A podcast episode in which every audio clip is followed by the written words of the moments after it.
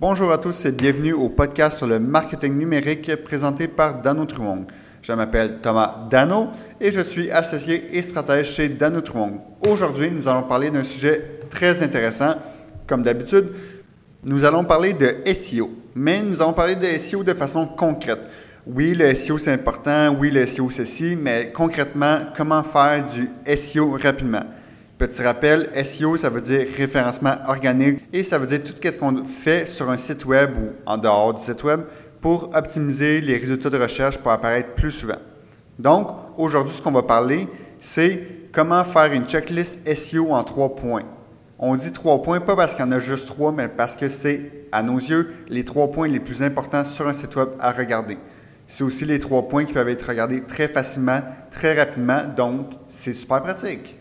Donc, les trois points, c'est assez simple. On parle de la balise title d'une page web, la balise H1, le prenez note que j'ai dit la balise parce qu'il devrait juste en avoir un, et finalement la balise métadescription. J'aime parler de ces trois balises-là parce qu'à mes yeux, c'est les trois balises qu'on a le contrôle le plus direct sur celles-ci et qui ont un gros impact sur le SEO.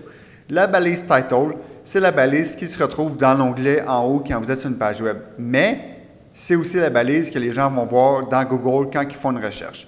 Donc, si cette balise-là est optimisée pour les mots-clés, ben, c'est ça que les gens voient en premier. La balise méthode-description, c'est la balise que les gens ne voient pas sur le site web, mais que les gens, dans les résultats de recherche, voient. Donc, ça, c'est important que ce soit optimisé pour les mots-clés, mais aussi pour attirer le clic. Et finalement, la balise H1, c'est souvent la balise la plus importante sur un site web. C'est elle qu'on voit de façon proéminente.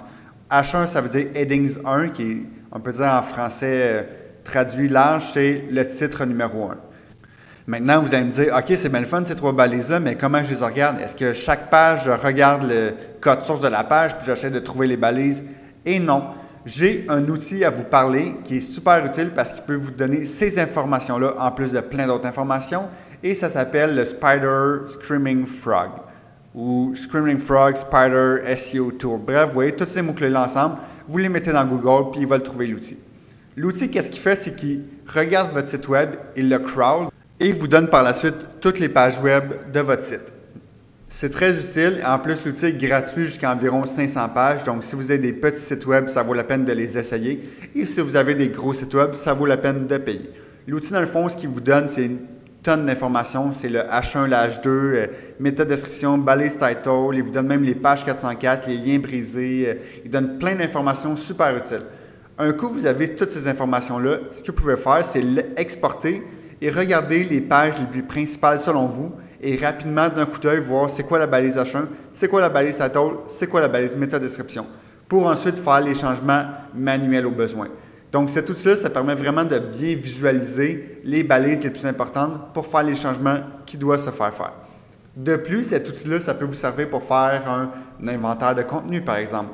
Ah, j'aimerais ça savoir, c'est quoi tous les articles qu'il y a sur mon site web? Bien sûr, vous pouvez le faire à la main, vous pouvez aller dans WordPress, par exemple, regarder tous les articles, mais cet outil-là, ça sort vraiment toutes les pages d'un site web.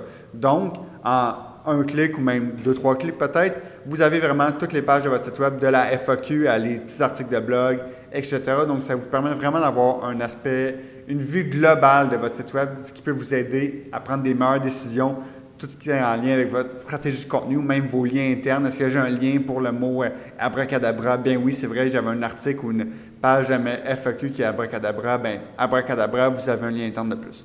Donc, sur ce, j'espère que vous avez bien aimé ce conseil simple et rapide. Et n'hésitez pas à commenter euh, des commentaires ou à commenter des bons mots, etc. sur notre page Facebook ou notre compte Twitter.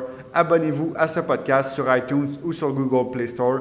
Mais bien sûr, continuez de nous écouter et passez une très belle journée.